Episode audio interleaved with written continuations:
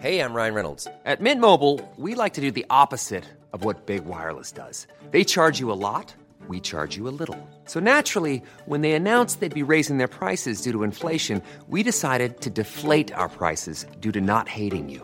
That's right. We're cutting the price of Mint Unlimited from $30 a month to just $15 a month. Give it a try at mintmobile.com slash switch. $45 upfront for three months plus taxes and fees. Promo rate for new customers for limited time. Unlimited more than 40 gigabytes per month. Slows. Full terms at mintmobile.com. Porque el mundo actual no se entendería sin la economía y los negocios.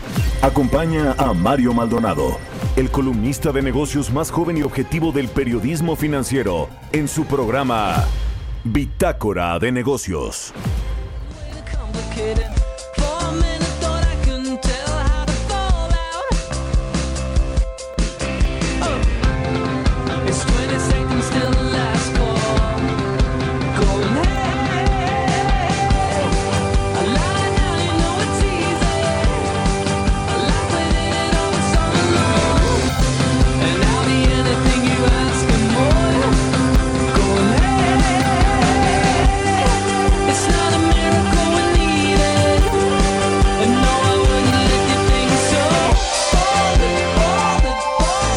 ¿Qué tal? ¿Cómo están? Muy buenos días, bienvenidos a Bitácora de Negocios. Yo soy Mario Maldonado y me da muchísimo gusto saludarlos en este lunes 10 de agosto del 2020. Saludo con mucho gusto a quienes nos escuchan en la Ciudad de México y el Valle de México a través de la 98.5 de FM, en Guadalajara, Jalisco por la 100.3 de FM y en Monterrey, Nuevo León por la 90.1 de FM. Lo mismo, un gran saludo al resto de las emisoras que nos retransmiten en otras ciudades y estados de la República Mexicana, en el sur de los Estados Unidos y a través de la página heraldodemexico.com.mx. Iniciamos este lunes 10 de agosto con música como todos los días, como siempre lo hacemos aquí en Bitácora de Negocios. Esta semana estaremos escuchando canciones de la banda Phoenix, es un grupo francés de rock alternativo que fue formado a finales de los años 90 en Versalles, Francia. A mí en lo particular me gusta mucho. Y esta canción se llama 1901 de Phoenix. Así que ahora sí, arrancamos con todo y vamos a entrar a la información. Hablaremos como todos los días con Roberto Aguilar, nuestro experto en eh, temas de mercados financieros y de economía internacional. ¿Hay un nuevo paquete de apoyo económico en Estados Unidos? Pues no, no hay acuerdo más bien entre los demócratas y los republicanos. Trump ya se metió al tema como se mete en todo con TikTok y con todos estos asuntos, pero bueno, pues este, este nuevo, eh, esta nueva ola de eh, estímulos y de ayudas para los estadounidenses que han perdido su trabajo y para las empresas que han tenido que cerrar, pues está todavía dirimiéndose en el Congreso estadounidense. Estados Unidos y China revisarán acuerdo comercial además este sábado, esta guerra comercial entre estas dos potencias económicas y Banco de México esta semana tiene decisión de política monetaria, va por la décima baja consecutiva a su tasa de interés, a la tasa de referencia. Vamos a hablar también con Angie Chavarría como todos los lunes, nuestra colaboradora aquí en, el, en Bitácora de Negocios, columnista de El Heraldo de México. Bueno, pues por el COVID-19 las hipotecas entrarán en problemas de pago. Vamos a hablar de ese tema con Angie Chavarría, también con Armando Zúñiga, presidente de la Confederación Patronal de la República Mexicana de la Ciudad de México sobre, bueno, pues estos plan, e, este plan de reactivación de la Ciudad de México, pero también hoy hay, eh, aunque no hay cambio de semáforo, se va a permitir ya que los cines, que las albercas y los museos puedan abrir sus puertas. Vamos a ver qué significa esto para la reactivación económica de la Ciudad de México. Vamos a platicar también con Armando Leñero, el presidente del Centro de Estudios para el Empleo Formal sobre la falta de ingresos que sigue presionando al mercado laboral. No hay rescate, no hay ayuda por desempleo, no hay nada. A pesar de que el presidente ayer, por cierto, dice que qué bueno que se están recuperando ya los empleos. 15 mil nuevos empleos se recuperaron en agosto ¿Qué significa esto contra el millón doscientos mil que se ha perdido en tres o cuatro meses? Bueno, pues nada, absolutamente nada más son empleos mal remunerados. En fin, vamos a entrarle a esos temas. Quédese con nosotros aquí en Bitácora de Negocios. Se va a poner bueno, es inicio de semana, es lunes. Hay que arrancar la semana pues con todo, con, con buena actitud, que creo que eso es eso eso vale mucho. Son las seis con seis de la mañana. Vámonos con el resumen de las noticias más importantes para arrancar este lunes 10 de agosto.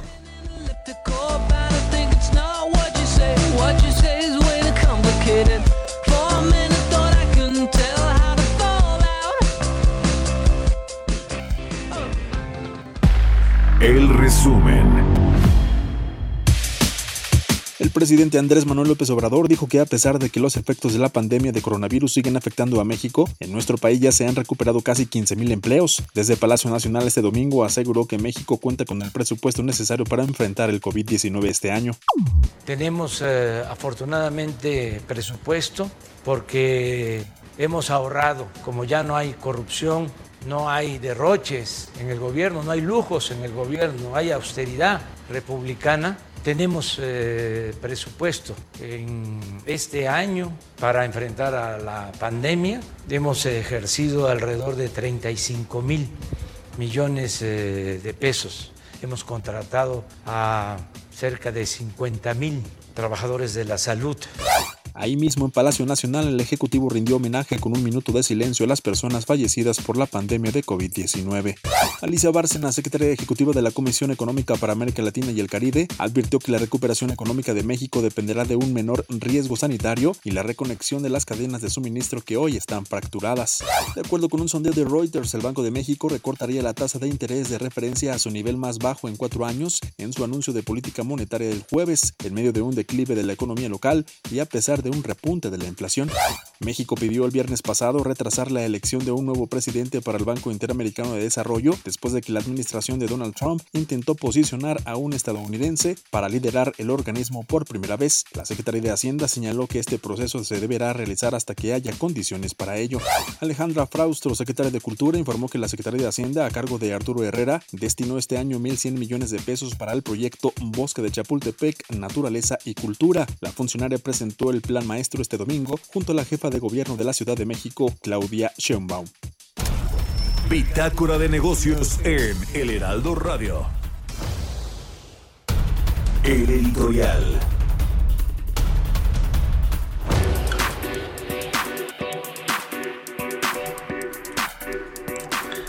Bueno, pues ya le decía que el presidente Andrés Manuel López Obrador dijo este fin de semana en sus mensajes, ya ve que no nos deja descansar ni un, fin de semana, dice que eh, la recuperación económica va bien, que en México se pudo controlar y gestionar de buena manera la crisis del coronavirus a pesar pues de estos casi 500 mil contagios de más de 50 mil muertes por COVID-19 eh, es decir somos uno de los países que según que a la luz de todos de todo mundo pues no ha tratado no ha gestionado bien esta crisis sanitaria. Ahora le quieren echar la culpa a estas empresas productoras de alimentos eh, entre comillas chatarra de estos refrescos pastelillos eh, pues todos estos alimentos que pues sabemos que consumirlos en exceso como cualquier otro casi pues nos genera un problema de salud y ya están buscando los responsables. Uno de ellos son estas eh, industrias de consumo masivo de productos procesados que ya en, Oaxaca el Congreso local está eh, pues ya expidiendo o presentó una iniciativa para que entre en, vigor una ley que prohíba a los niños el consumo de estos productos. Hay otras eh, iniciativas en los congresos locales, de, en el Congreso de Tabasco, en la Ciudad de México. Claudia Sheinbaum ya también se pronunció al respecto. Todo el mundo le quiere echar la culpa ahí y mire, todo esto tiene, tiene un artífice, se llama Hugo López Gatel, el subsecretario que muy poco eficiente eh, pues ha sido para este tema del coronavirus. Se, ha montado completamente en el discurso político para tratar de ayudar a su jefe López Obrador y pues no le ha salido eh, olvidó lo científico y lo técnico López Gatel y se dedicó a tratar la pandemia como un asunto político. Y eso pues ya lo vemos cuáles son los resultados más de 50 mil muertos casi 500 mil contagios de COVID-19 y una reapertura desordenada donde va a haber rebrotes donde eh, pues cada, cada estado y cada ciudad pues, está haciendo lo, lo que quiere lo que considera que es lo mejor y mientras esto sucede, pues el presidente nos vuelve a pintar ese México color de rosa que no existe, al revés, es un México donde las cosas son muy complicadas en todos los terrenos, en el terreno de la salud, en el terreno de la economía, en el terreno de la seguridad pública,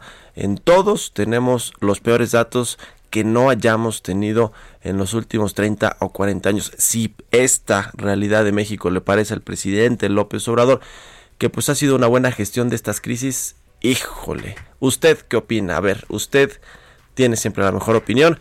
Escríbame a la, mi cuenta de Twitter, arroba Mario Mali, a la cuenta arroba Heraldo de México. Son las 6 con 11 minutos. Economía y mercados. Roberto Aguilar ya está en la cabina del Heraldo Radio. Mi querido Robert, ¿cómo estás? Muy buenos días. ¿Qué tal Mario? ¿Cómo estás? Muy buenos días. Pues fíjate que hoy una semana pues que empezó bastante movidita en términos de información. Pues para empezar, el tema de la reacción de los mercados asiáticos que iniciaron en terreno negativo por más tensiones entre Estados Unidos y China. Ya platicaremos ahorita de qué se trata, de cómo se sumó y la preocupación de que el encuentro entre ambos países del 15 de agosto para revisar el acuerdo para terminar con la guerra comercial fracase, pues esto gracias al, al argumento de que China aún no cumple con los requisitos impuestos por el gobierno estadounidense, aunque el dato de que la producción industrial de China está regresando constantemente a los niveles vistos antes de la pandemia limitó la caída.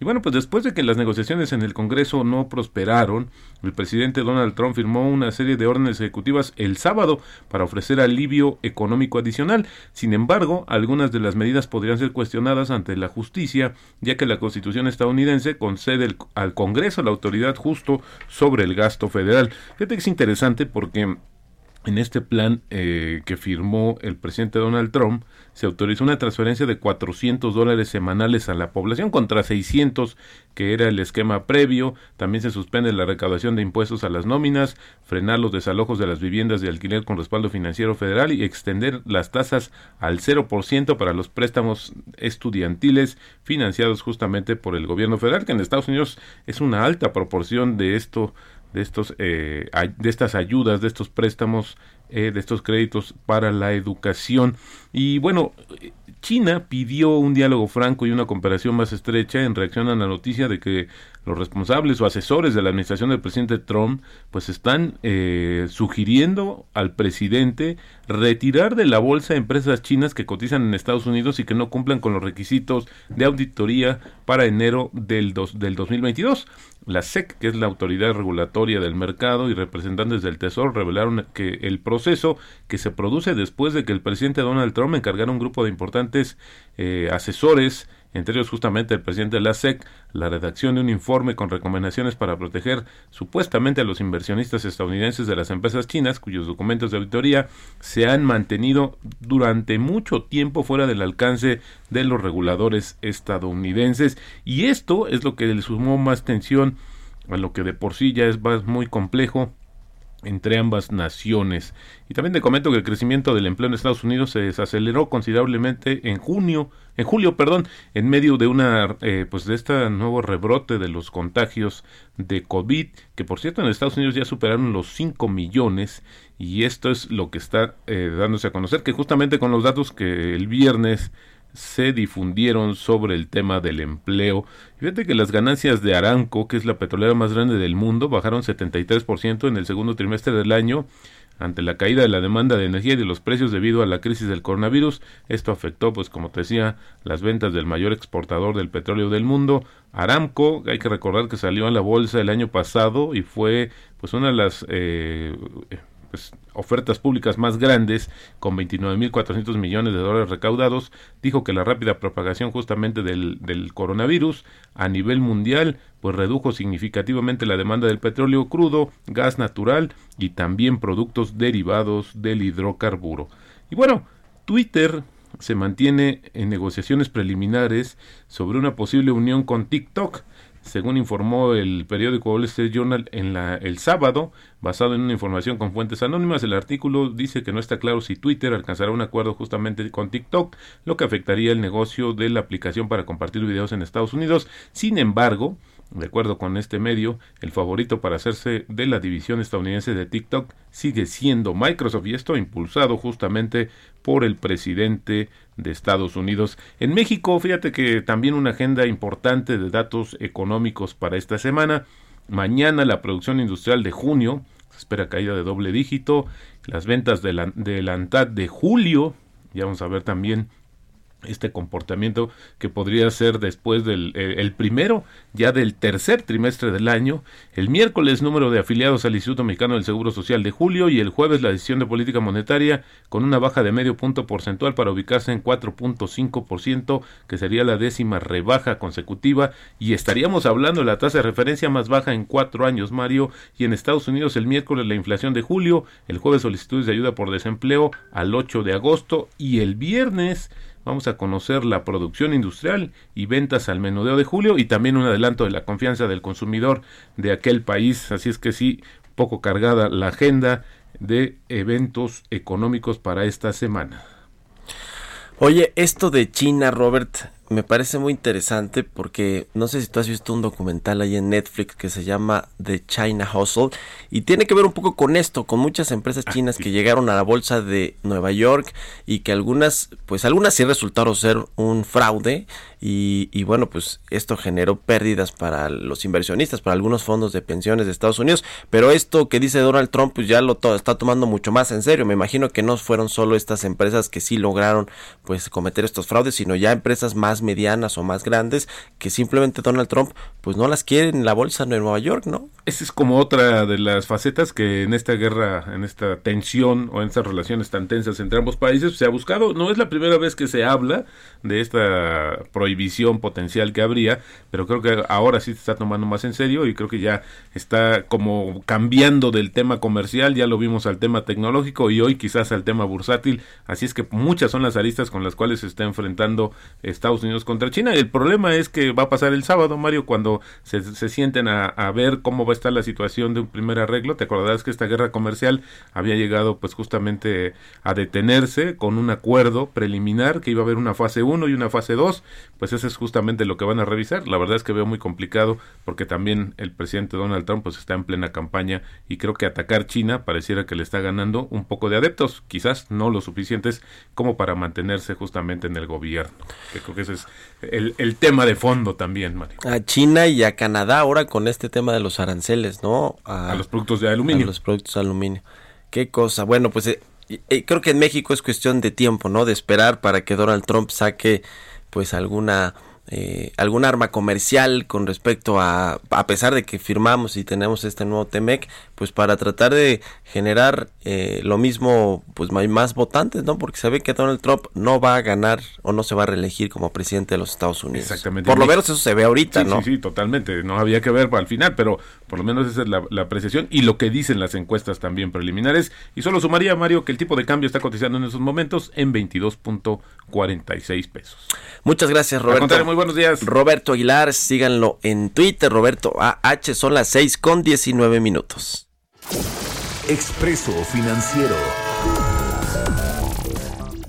Y ahora sí es momento de echarnos ese expreso financiero a las 6 de la mañana con 19 minutos. Mi querida Angie Chavarría, ¿cómo estás? Me da mucho gusto saludarte. Muy buenos días. Hola, ¿qué tal, Mario? ¿Cómo estás? Muy buenos días, muy buenos días a todos y arranque de semana.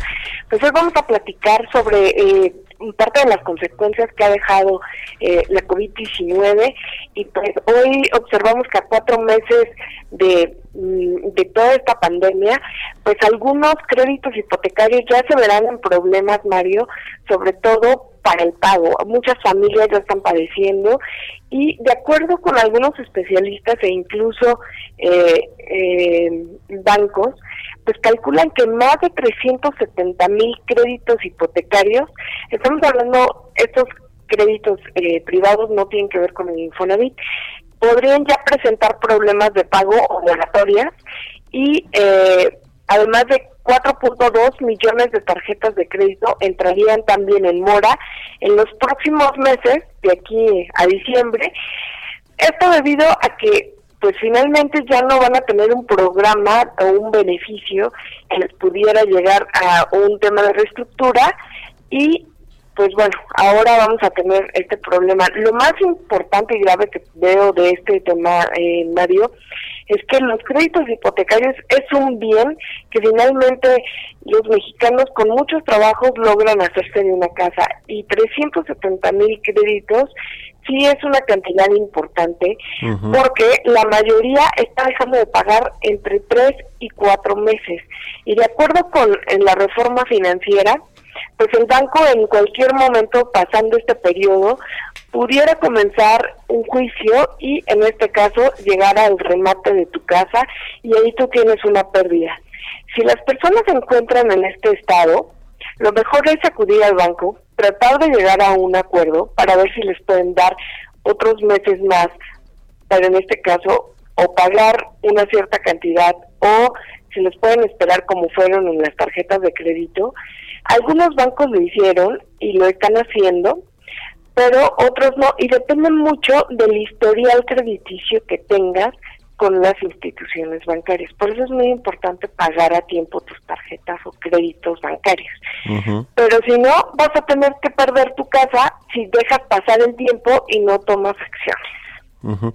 Estos eh, créditos hipotecarios, Engie, de más de, 370 mil, ¿no? Que podrían presentar estos problemas de, pago. Eh, ¿Son créditos que se tienen con la banca comercial o algunos del Infonavit? ¿O cómo está ahí distribuido el tema? No, son todos con la banca comercial. Ok, eh, y la mayoría son eh, mensualidades que no rebasan entre los 12 mil y 15 mil pesos. Híjole, pues qué, qué, qué panorama tan complicado. Como tú dices, eh, es delicado este asunto porque pues los bancos tienen sus políticas y si no hay el cumplimiento en los pagos y en los acuerdos y en los contratos que se firmaron, pues ni modo, tienen que eh, eh, tomar el inmueble, ¿no? Tienen que recuperar el inmueble para poder, pues ellos recuperar su crédito, que están en todo el derecho. El problema es que la crisis que cayó eh, con a los mexicanos pues ha sido bastante fuerte muchos se quedaron sin empleo y pues no pueden hacer frente a estas obligaciones financieras, ¿no? ese es un problema.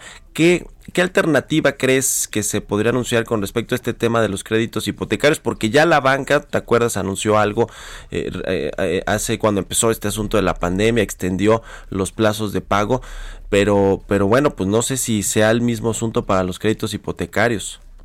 Sí, para el crédito hipotecario aplicó, pues bueno, la misma actividad bancaria que te permitían cuatro meses diferir o en este caso pues esperar tu pago. Eh, algunos bancos están accediendo tres meses más, pero depende mucho de tu historial crediticio, Mario. Sí, eh, sí, por eso eh, es bien importante seguir pagando nuestros créditos, mantener un buen historial, porque de lo contrario no te van a dar este beneficio. Eh, si ya nos encontramos en este estado de no poder pagar porque perdiste tu empleo, aplica tu seguro de desempleo eh, de tu crédito hipotecario, que te permite tres meses de gracia, o si no, eh, en este caso llega un acuerdo con el banco en el sentido de que tú puedas vender tu casa y de esta manera pues sacar un excedente, porque si no, de lo contrario, el banco lo que va a hacer es tramitar un juicio y rematar el inmueble. Bueno. Y ahí tú vas a tener una pérdida. Claro pues eh, a tratar de, resolver o de reestructurar los créditos para evitar, en el caso de los créditos hipotecarios, pues perder el, inmueble y en el caso de las tarjetas, pues estar en este, en este buró y no poder ser sujeto de crédito. En fin, qué, qué datos tan interesantes, Angie, y bueno, pues estaremos platicándolos más adelante. Muchas gracias y muy buenos días. Tus redes sociales, tus redes sociales. Por favor, búsquenme a través de Twitter, arroba engie.chavarría o a través de Instagram, arroba engie.chavarría. Ahí está. Muy buenos días, igualmente para ti. Vamos a hacer una pausa, regresamos.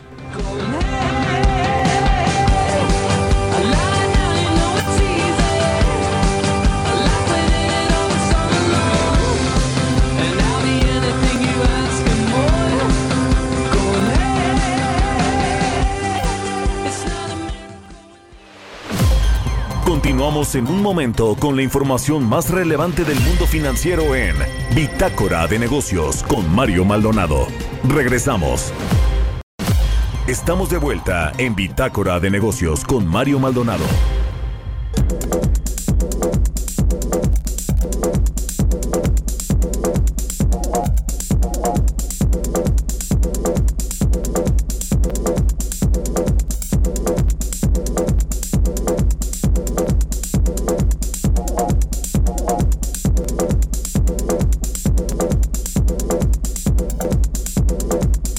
Ya estamos de regreso aquí en Bitácora de Negocios. Son las 6 de la mañana con 30 minutos tiempo del centro de México.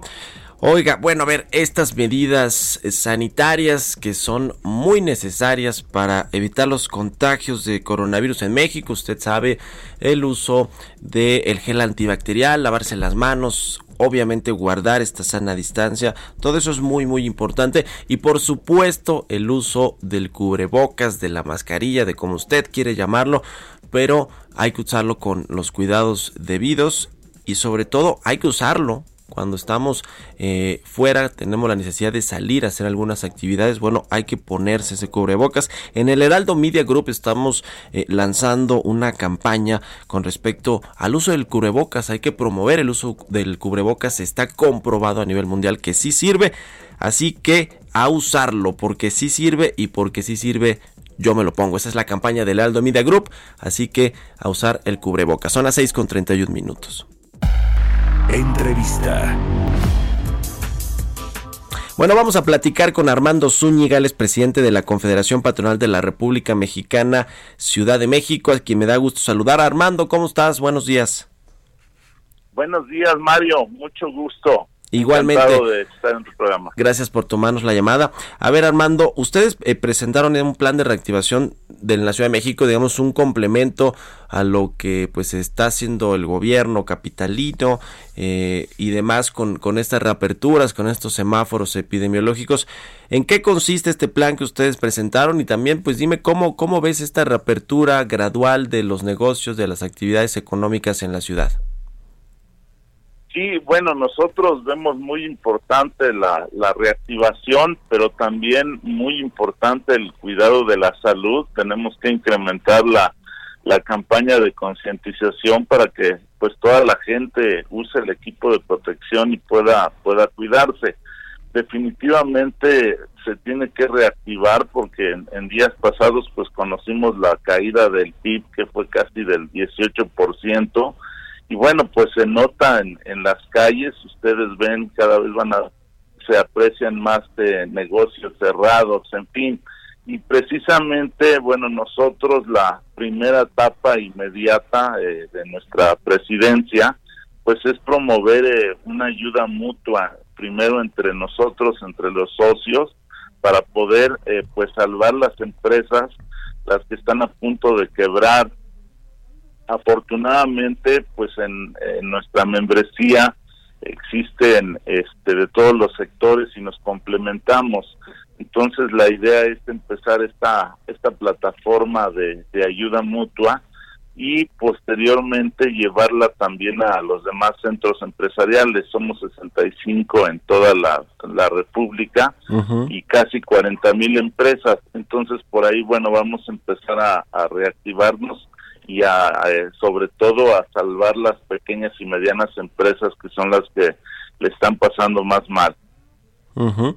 Eh, a ver, esta plataforma eh, es una plataforma de consumo entre los empresarios, eh, buscan que se genere este club de inversionistas. ¿cómo, cómo, va a funcionar, digamos, cuál es, cuál es la, la, metodología que ustedes están planteando para que se puedan ayudar, digamos, que entre los empresarios a poder reactivar sus negocios?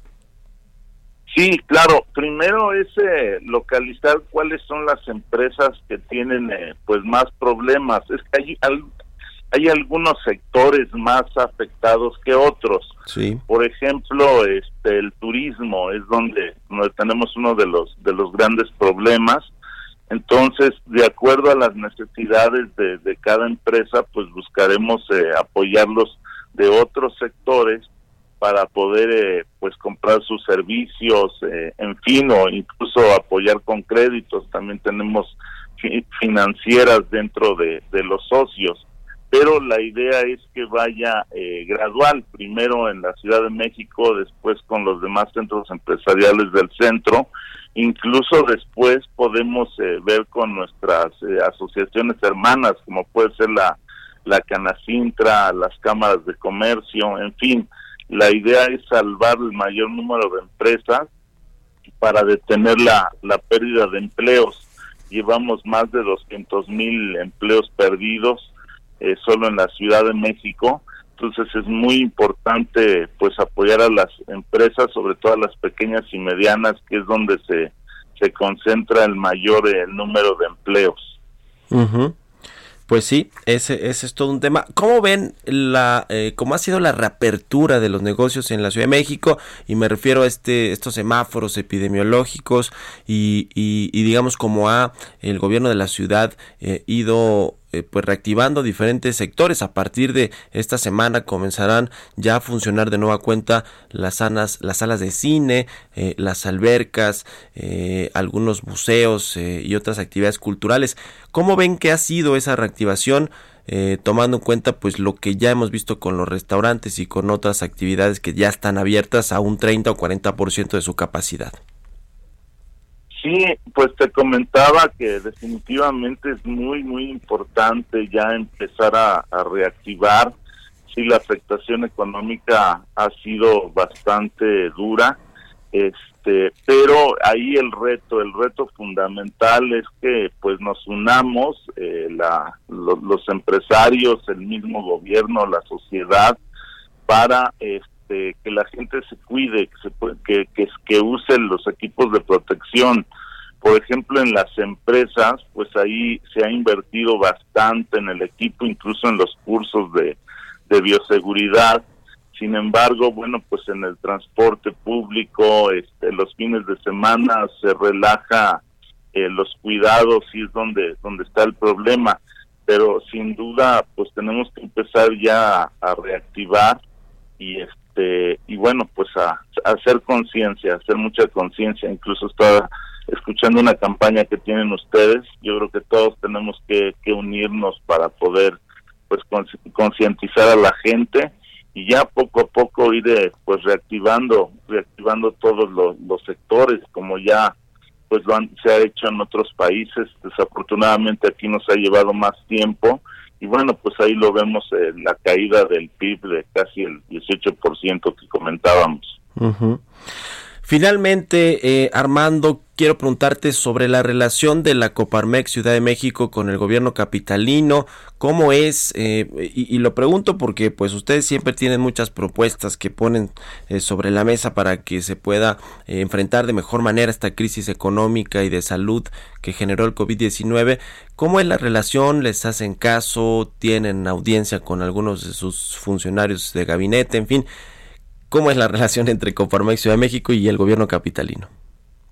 Pues ha habido una apertura al diálogo. Bueno, nuestra presidencia prácticamente está iniciando. La semana pasada eh, Claudia Sheinbaum, nuestra jefa de gobierno, estuvo en la toma de compromiso y pues manifestó eh, esta apertura al diálogo. Lo más pronto posible eh, vamos a reunirnos con ella le vamos a llevar algunas eh, propuestas de las que ya ha hecho nuestra Confederación Nacional acerca del salario solidario para poder este apoyar a, a la gente y bueno tener menos pérdida de empleo. Hay algunos otros esquemas que pueden ser locales como por ejemplo el impuesto sobre nómina que ahí podría ser una un gran apoyo sobre todo para la pequeña y mediana empresa para poder apoyarlos o bien también diferir, diferir algunos impuestos eh, locales y federales, pues para poder eh, ayudar a estas pequeñas y medianas empresas a que puedan este, reactivarse. Eh, hablo ahí del impuesto sobre nómina, de la carga social, por ejemplo, en los servicios es muy importante este rubro. y bueno, pues ahí llevaremos varias propuestas, pero bueno, de entrada el diálogo se muestra abierto afortunadamente. Bueno, pues lo estaremos, lo estaremos viendo y ojalá que más allá de si se toman en cuenta o no estas propuestas de la iniciativa privada en el gobierno capitalino, pues que, que todo marche bien, que la reapertura sea ordenada, que evite nuevos contagios y que por supuesto que los negocios y los empleos que se han perdido puedan ir recuperándose lo más pronto posible. En fin, lo estaremos viendo y te agradezco mucho Armando Zúñiga, presidente de la Coparmex en la Ciudad de México, que nos hayas tomado la llamada y muy buenos días. Muy buenos días, Mario. Muchas gracias. Hasta luego. Son las 6 de la mañana con 40 minutos. Vamos a otra cosa. Expreso Financiero.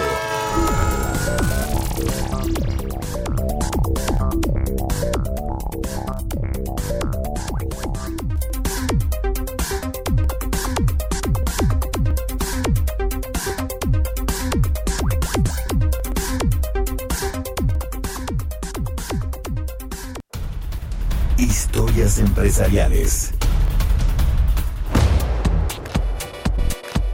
Oiga, el expreso ya no lo habíamos echado, pero vámonos con las historias empresariales.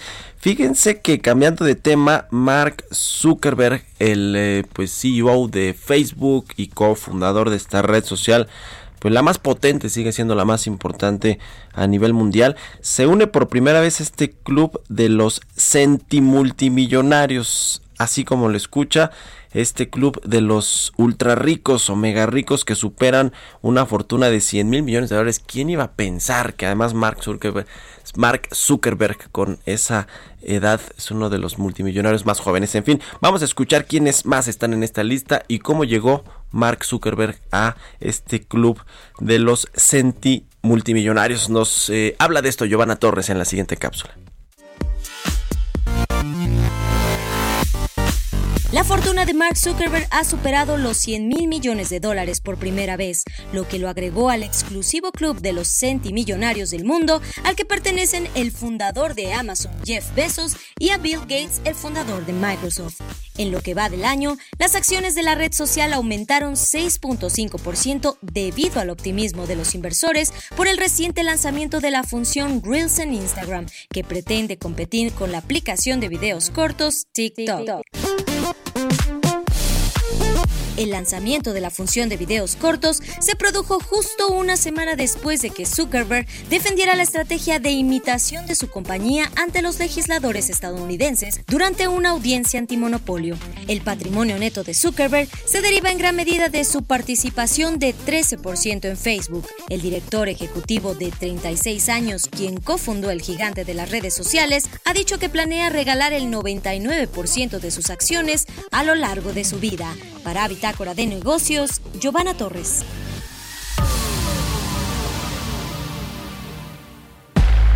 Entrevista.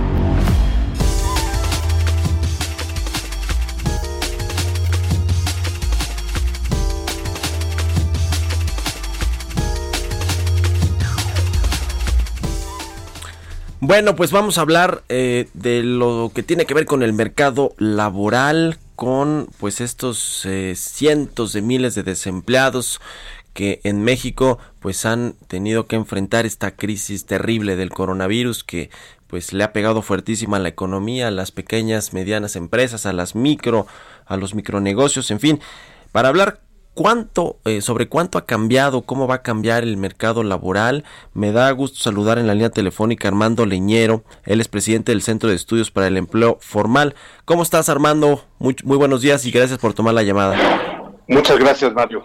Buenos días a ti y a tu auditorio. A ver, eh, Ana, digamos, hemos tenido muchos datos eh, recientemente con respecto al tema del empleo, como los tenemos normalmente, eh, pero bueno, pues ahora son más importantes porque nos reflejan bien la situación económica del país, el cierre de muchos negocios que para pues lamentablemente muchas empresas va a, ser, va a tener que ser un cierre definitivo, no un cierre temporal como se preveía al inicio. Se han perdido muchos empleos, pero ayer el presidente López Obrador decía, en agosto ya se recuperaron casi 15 mil empleos, entonces pues ahí vamos, vamos bien.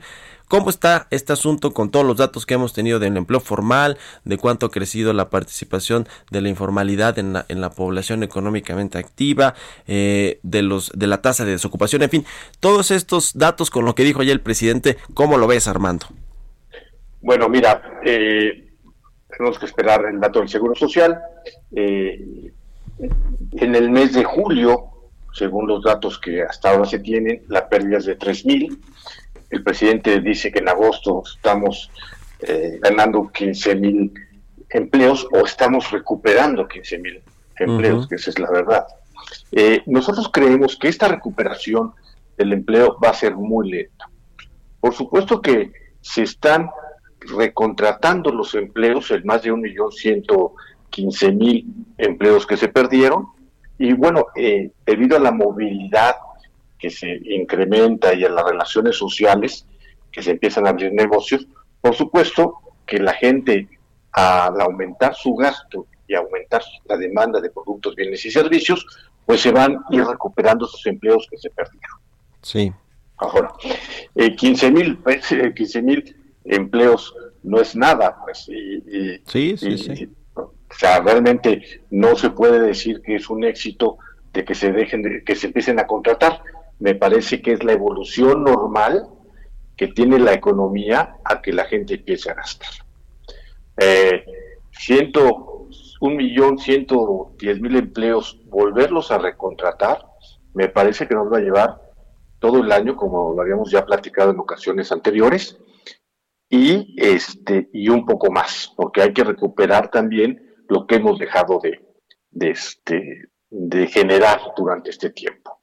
Eh, el año pasado se crearon alrededor de 350 mil empleos formales y bueno, este, tendremos que crecer 350 mil, que son muy pocos, más los que tendríamos que crecer este año. Entonces me parece que la labor es titánica y todavía estamos muy lejos de poder hablar de una recuperación. Ese es el gran problema, ¿no? No se sabe pues qué tan lento y se ve que va a ser lenta la recuperación, pero sobre todo la recuperación del empleo y del empleo bien remunerado, ¿no, Armando?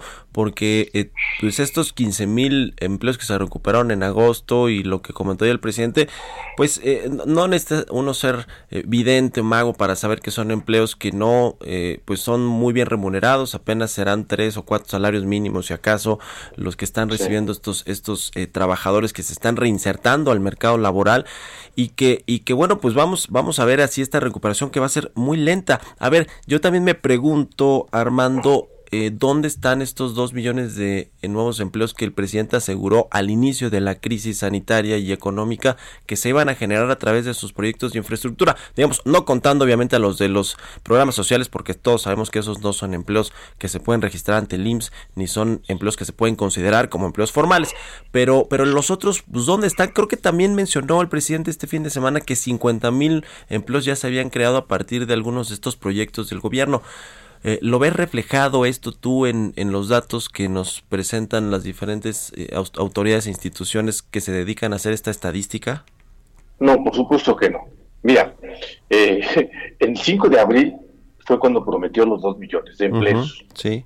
Del 5 de abril, con los datos que teníamos en ese momento, se, se han perdido 1.113.000, más 2 millones que se dijo que se iban a crear, nos debe el presidente 3.113.000 113 mil empleos. Eh, lo que sucede es que se pueden generar algunos empleos 50 mil, pero en el dato duro no se van a notar, porque el movimiento en las altas y las bajas en el seguro social es dinámico. Entran unos, salen otros, y al final no sabemos exactamente dónde están, pero en la suma total, en el resultado final, no hay un crecimiento, eh, digamos, fuerte que se vea que el, crecimiento, eh, que los empleos están creciendo. Crecer 15 mil me parece que no es un éxito, me parece que es una obligación. Eh, los, eh, México debería estar creciendo en, condiciones normales 100 mil empleos mensuales. Me parece que hablar como un éxito de 15 mil me parece que es una ironía. Eh, no, no, hay, no ha habido crecimientos porque, como tú bien lo dices, estos que prometió no son empleos formales, algunas son ocupaciones eh, de medio tiempo, eh, algunos son créditos, algunos son apoyos a los jóvenes criando un futuro, pero no son empleos. Entonces, no, no vemos ningún éxito en este programa de crear dos millones de empleos. Nosotros lo vemos imposible.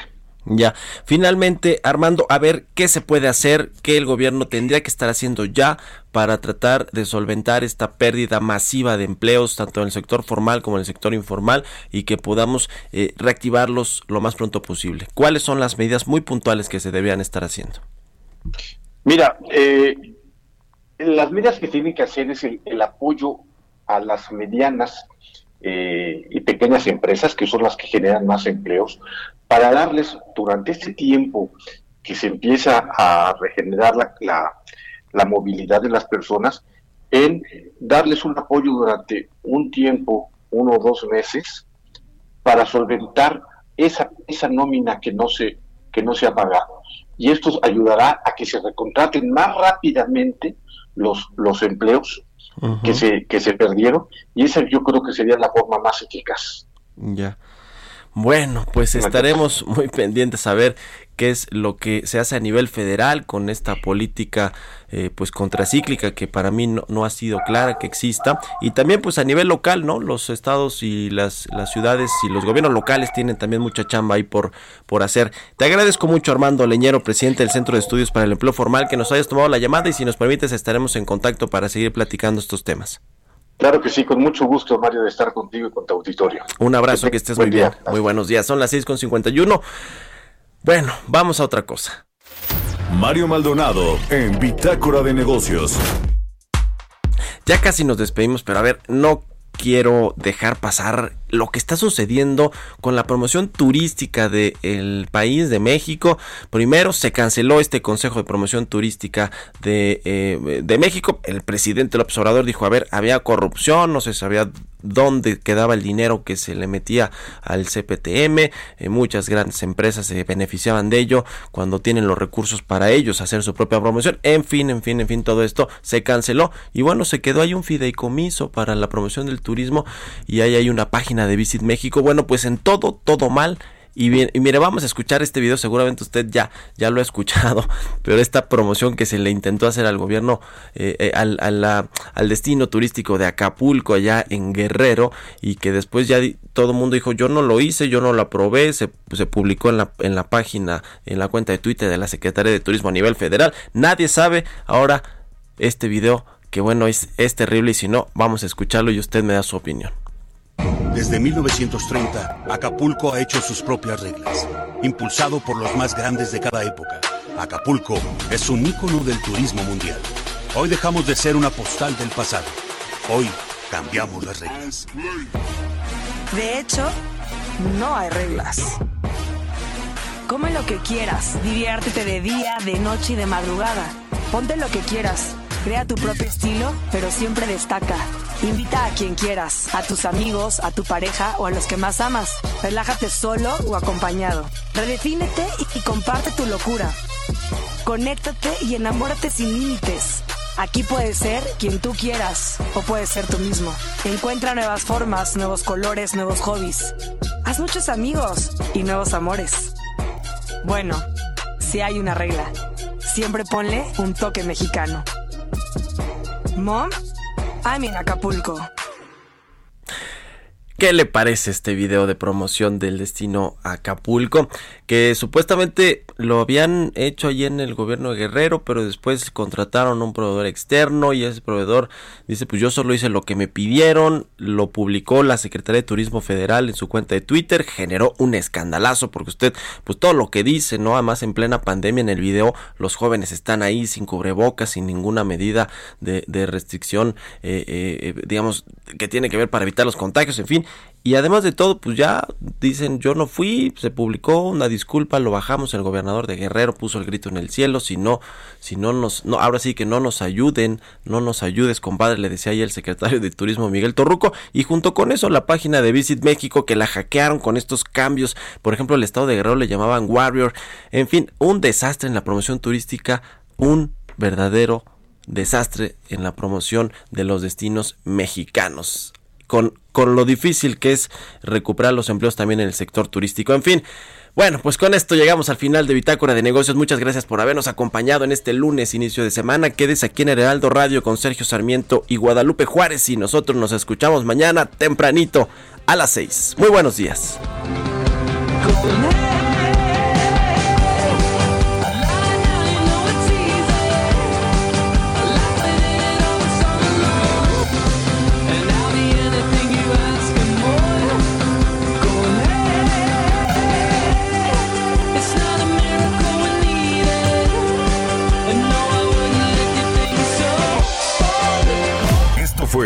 Bitácora de Negocios con Mario Maldonado, donde la H suena y ahora también se escucha. Una estación de Heraldo Media Group.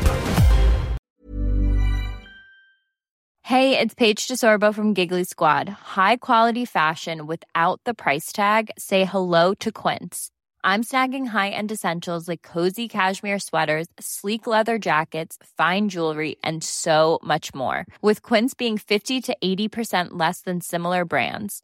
And they partner with factories that prioritize safe, ethical, and responsible manufacturing. I love that. Luxury quality within reach. Go to quince.com slash style to get free shipping and 365 day returns on your next order. Quince.com slash style.